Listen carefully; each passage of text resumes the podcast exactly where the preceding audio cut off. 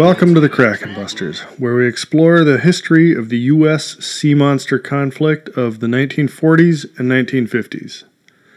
This is episode 17 The Fall of Black Jack Kraken, 1950. I'm Keith Pilley. Okay, for the past couple of weeks, we have been talking about the ongoing Project Mousetrap, which really seemed to make a difference in the Pacific. By using the sea creature's own behaviors against them, Project Mousetrap allowed the Navy to disable or kill large numbers of sea creatures without the horrendous ship losses that had been caused by straight ahead combat. But for all the success, there was still one primary creature at loose on the Pacific, and it was the worst of them. This week, at long last, the fall of Blackjack Kraken. 1950 opened with months of quiet, steady, moderate success as Operation Mousetrap expanded into standard operation for shipping protection in the Pacific. Convoys ran up and down the west coast, including to Alaska, and out into the ocean to Hawaii and even Australia with regularity, occasionally to the Philippines and Taiwan, always surrounded by a belt of destroyers towing explosive barges, often with escort carriers also steaming along with napalm armed air complements.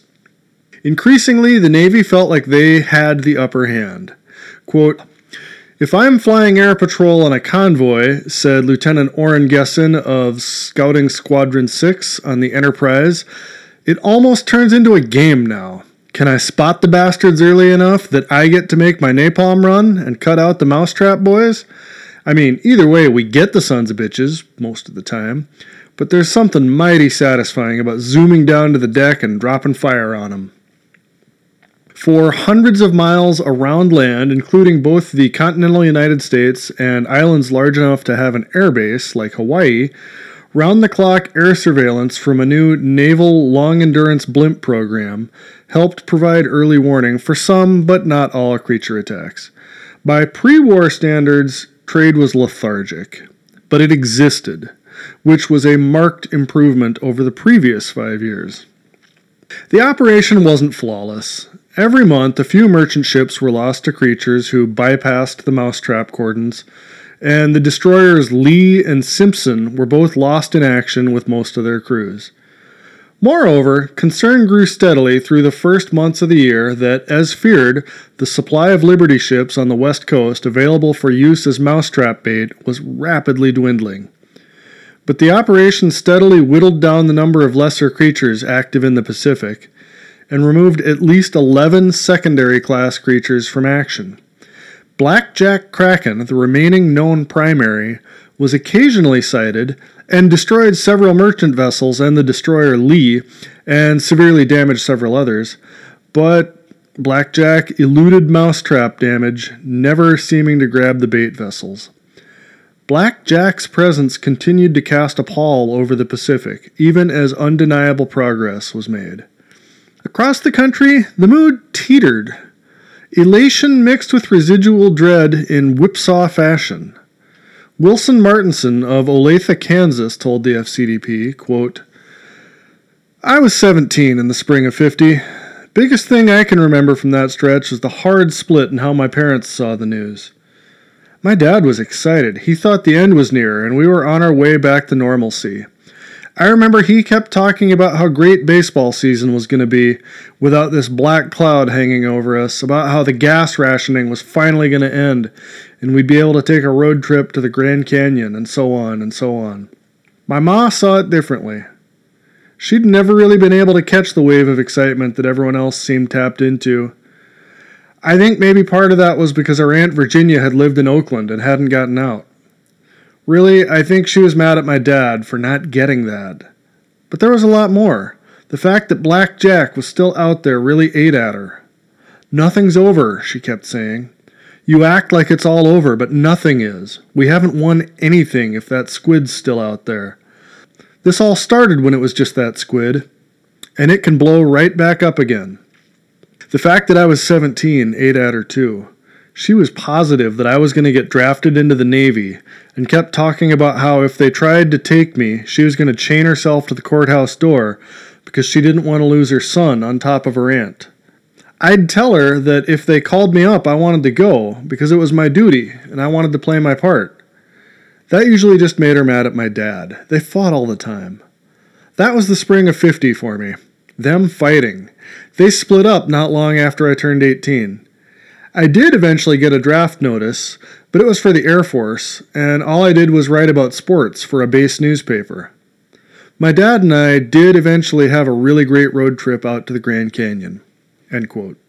For mathematician Kay Hendry, spring of 1950 was also a time of mixed emotions, although in her case, the emotions were hope and frustration. Quote, in the office, we really felt like we had him on the run. We had an extremely solid behavioral profile of the creatures, and we were using it to great effect. There was still one primary out there, but I was confident, and so was Rich Trumbull, that it was just a matter of time before we got her. Admiral Fletcher would get nervous and call us in and grill us on when are you going to bag Black Jack, and we'd always have to talk him down. We'll get her when she interacts with the right mousetrap convoy. It's just a matter of time. Then I'd dazzle him with charts and graphs, and Rich would do his special tactics tap dance, and the Admiral would be mollified for a few days. And that was all fine. A little irritating, but it was old news. But then one day, Fletcher called me in and said that the White House wanted us to make another push on figuring out where all the creatures had come from. Why? I asked. We had them all but beaten. Because they're the White House and they give the orders, he answered. Don't you have a desk working on this? I reminded him that Blake Hart had been sent packing and then gotten arrested in some weird cult thing. He sputtered and told me to find a replacement because he damn well had to tell the White House that he was working on it. So I asked around, and UCSD had a marine biologist on staff whose work seemed to fit the bill. And better yet, she was a woman. I always felt mighty outnumbered in the halls at ONI. So I reached out to Dr. Regina Foner, and she was interested and came on board. And Admiral Fletcher was happy, the White House was mollified that we were at least working on it, and I quickly was miserable. Because it turned out that Dr. Foner was nuts. It was Blake Hart all over again, but worse. Every other day, she'd be in my office raving about atomic weapons and cosmic rays and how they all interacted with sea life. She wanted to fly a tank with a couple of normal octopi in it to the top of Pikes Peak to see if more direct exposure to a higher level of cosmic rays would make them grow really big and get really mean. This time, I just sat through it. I figured putting up with this nonsense was part of my contribution to the war effort if it kept the White House and the Admiral happy for me to keep saying, Dr. Foner is exploring some really interesting possibilities. I wanted the Navy to get Black Jack not only to end the war and stop the menace and the killing, but also to get me out of having to listen to Regina Foner's babbling all the damn time. End quote. In March of 1950, Grigory Sobyanin, ostensibly a cultural attache at the Soviet embassy in London, but in actuality the number two man in the KGB operation in the UK, walked into the US embassy and announced his intention to defect. His offer was accepted immediately, and elaborate efforts were undertaken to spirit him out of the country without being found by either the KGB or the UK's MI5. The Americans badly wanted to avoid having to share the debrief with MI5, which they considered compromised and thoroughly unreliable. Sobyanin arrived in suburban Washington, D.C., and was debriefed extensively. And while his defection was an intelligence goldmine in many respects, one item in particular was relevant to the conflict in the Pacific. Sobyanin revealed that six months previously, an entire Soviet naval task force had set out on a patrol mission probing east from a base in the Kuril Islands and had been lost without a trace after reporting contact with Black Jack Kraken and some lesser creatures. Before this, there had been inferences but no firm indication that the Soviet Navy had been in any way checked by problems with the sea creatures. This solid confirmation changed the dynamic of some of the debates in Washington. The MacArthur LeMay viewpoint that the Soviets were running wild while Dewey focused on the Pacific took a severe hit, although this development did not deter them from constantly pointing to the Soviet domination of Japan and Germany. Also in March, President Dewey, frustrated with the slow pace of the repairs to the Panama Canal and the near exhaustion of the West Coast supply of Liberty ships, or indeed any other surplus merchant vessels that could be converted to mousetrap bait ships, asked CINCPAC for suggestions. The Trumbull Group spent a week consulting with West Coast shipyards and destroyer captains with experience doing mousetrap runs and suggested a program of crash construction of so called bait barges. The barges were designed to be barely seaworthy, existing only to be towed and filled with explosives. Their prime, arguably their only virtues, were their ability to be constructed quickly and cheaply, and their total expendability. In one sense, their terrible seaworthiness was a positive. The barge's awful hydrodynamics produced a great deal of the kind of turbulence that attracted the creatures, almost negating the need for noise fins. For a few weeks, at the end of March 1950, the nation's attention was gripped by the trial of Ensign Ken Hukano, originally of Plano, Texas. Hukano had been a Helldiver pilot flying off the USS Lexington, joining the fleet in early 1948 and participating in several months' worth of action against the creatures, including the Battle of San Francisco. After San Francisco, Hukano lost his nerve. Between the hair raising dives to drop bombs or napalm on sea monsters, dives which he saw turn fatal for several of his squadron mates, and the constant shipboard fear of your vessel being abruptly pulled under in a surprise attack, Hukano simply found himself near the end of his emotional rope going into the Battle of San Francisco. And then that horrifying debacle had broken him. When the Lexington had returned to San Diego shortly afterwards, Hukano went ashore for what was supposed to be a 48 hour leave, but never came back. Hukano was hardly the only deserter from action in the Pacific, but he wound up being the first to be caught. Indeed, the Navy's desertion problem got so bad during this stretch that a standing subcommand, the Office of Deserter Apprehension Pacific, was created for the duration. Although this fact was downplayed in public for understandable reasons, the Navy made sure that the rank and file was well aware that an entire team of specialists existed to run them down if they decided to go over the hill, as they called it. Anyway, Hukano managed to stay under the radar for most of 1949, spending 11 months drifting from couch to couch on the west coast, slowly making his way northward with law enforcement constantly on his trail. Eventually, Hukano decided that the walls were closing in on him in the United States and that he was endangering everyone who offered him shelter, so he decided to try crossing the Canadian border from rural Washington. Hukano's border crossing was a fiasco. A native Texan, he had failed to consider that when walking through snow, one left easily followed tracks, and he was caught a quarter mile away from the frontier by border guards in January of 1950. Having caught a high profile deserter, the Navy, with Dewey's approval, decided to make as much of an example of him as possible, and turned his court martial into something closely resembling a show trial. A compliant press, eager to do their part for the war effort, went along more than willingly, providing banner coverage day after day for the parade of prosecution witnesses who were there mostly to grandstand about how Hukano had let down his buddies, his country, and his God. And that is a direct quote from the New York Times.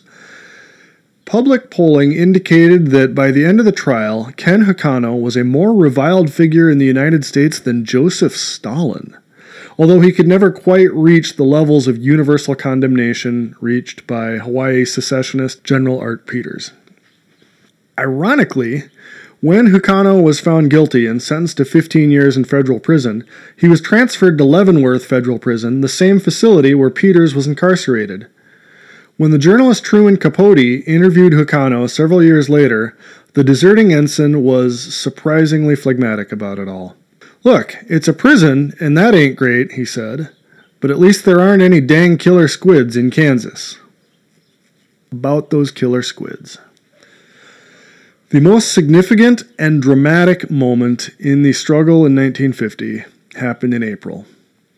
convoy CX 242, consisting of 12 merchant ships bracketed by six Mousetrap destroyers, was running north parallel to the Washington coast, en route from Portland to Anchorage. The convoy had been at sea a day and a half on April 6th when, at 4:32 p.m., the bait barge pulled by the destroyer USS O'Bannon, the ship holding station on the convoy's port quarter, was abruptly enveloped in tentacles. The familiar bridge cable thick black tentacles, dreaded by all in the Pacific and hoped for by only a handful of daredevils in the Navy. The O'Bannon's skipper was one of those daredevils. The ship was helmed by Commander Jorge Estrada, a man who incredibly had been aboard the USS Dahlgren in 1945 when a much smaller blackjack kraken had made its first documented attack. Estrada had burned with fury for the subsequent five years. When he saw the tentacles erupt around the bait barge, his heart jumped. His chance had finally come. From O'Bannon's bridge, Estrada ordered the standard mousetrap progression cut the tow cable, order the ship's engines to flank speed to open up distance, and signal the rest of the convoy and escorts that contact had been made. He did these, watching Blackjack tear the barge to pieces. Doctrine called for captains to let the encounter play out as long as possible to give themselves a chance to get clear of the explosion. But at the rate Blackjack was destroying the bait barge, which were significantly less damage resistant than the already flimsy Liberty ships, he feared that the explosives in their detonator would be on their way to the bottom of the sea before O'Bannon was clear. So Estrada ordered his crew to brace and signaled his gunnery officer to blow the barge. The officer, Lieutenant Jason Hall, did so, and the barge detonated, sending a column of water hundreds of feet into the sky. Seconds later, the shock wave rocked the O'Bannon, but the ship escaped serious damage or injury to crew. Estrada ordered the ship to throttle back and instructed his aft lookouts, who, by the way, were standing on a special aft viewing tower, which was a very common mousetrap era adaptation to destroyers, to evaluate the damage. He also ordered the ship to begin a 180 degree turn to circle back around to drop some depth charges. As the smoke cleared, the reports made their way back to the bridge by telephone. Blackjack was wounded, but very clearly still alive, sitting partially above the surface in what appeared to be a somewhat stunned state. As the O'Bannon made her way around the turn, Estrada could see it for himself. There, damaged but still moving, was the monster that had started all of this, the big one whose continued presence kept any sort of normality from really reasserting itself. And as Estrada watched, it seemed to be recollecting its wits. It turned to face the O'Bannon. Normally, the convoy's air support would intervene with napalm, but this convoy, like an ever increasing number of them as things settled down, had sailed without an escort carrier. The other destroyers were still burdened with their mousetrap barges and had been steadily moving away from the action.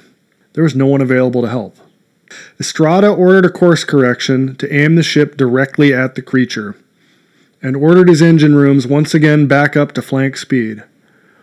Only one thing had worked against this monster in 1945, and there was no reason not to try it again now, he later explained. The ship surged forward towards the wounded, enraged squid, which began tentacle lashing the bow as they closed on each other, sweeping men overboard from forward positions by the handful. The ship rammed the squid at 35 knots, its top speed. The impact rocked the ship, buckling the O'Bannon's bow, which was driven deep into Blackjack's body by the enormity of the collision. The already wounded creature was torn to pieces by the force. 26 officers and men aboard the O'Bannon were killed, although some of those listed as dead were probably killed by the tentacle lashing that had happened on the approach. The last of the big four primary creatures was dead. With her bow buckled, O'Bannon was in no condition to continue with the convoy. Estrada ordered as many pieces of Blackjack's carcass as could be recovered from the sea to be lashed to the deck of the ship. A significant portion was still embedded in the bow, to be honest, and the ship limped to Kitsap Naval Base in Puget Sound, pumps and damage control crews working mightily the whole time to keep the sea from pouring into the front of the ship. Word had gotten out ahead of them, presumably from the merchant ships in the convoy, and although it was dark in the early morning of April 7th when the ship entered the Sound, Estrada and his crew could still see headlights and even small portable spotlights from crowds gathering to see what they could see on the moonlit night. The ship docked at Kitsap, and a team from ONI immediately met Estrada and his officers and began debriefing them. The captain and his officers were under fairly hostile interrogation all day on the 7th, while the news continued to spread, and with it, absolute jubilation over the fact that Black Jack Kraken, the terror of the deep, was finally dead. Estrada's debrief finally ended on the morning of the 8th with a stern warning that he would probably be facing court martial for his rash actions in ramming the creature, a mistake which had needlessly wrecked his ship, killed dozens of his crew, and risked losing all of the rest of them. He was strictly ordered not to talk to the press. He then stepped off base to discover that, while being interrogated, he had become a national hero. The order not to talk to the press didn't matter. The entire rest of the seafaring community was more than ready to talk to the press on his behalf, always to the effect that he had essentially slain the dragon that had terrorized them all. Over the next few weeks, the Navy prepared its court martial. Dewey, through Secretary of Defense McLeod, quietly let it be known in the back channels of the Naval High Command that he would greatly prefer it if the Navy did not pursue the court martial for reasons of public morale. The Navy pushed back, but Dewey held firm. The boost to public morale was far more important than the moral hazard that a future theoretical naval commander might risk his ship against a sea monster chasing heroism. The Navy stood down, and the public celebration raged on with no one the wiser. Estrada was eventually used to boost recruiting and sell Bay Area reconstruction bonds. Meanwhile, the last and greatest of the sea monsters was dead, and all of the primaries were accounted for. And that is it for this episode. Thanks, as always, for listening. Please join me next week as we look at what it looks like for the U.S. to be unambiguously winning the war for once. Thanks, and be well. Them they didn't think about just who they was attacking. Boys. Get out there and bust them krakens. I almost feel sorry for them serpents we've been tracking. Battle stations, boys. Get out there and bust them krakens.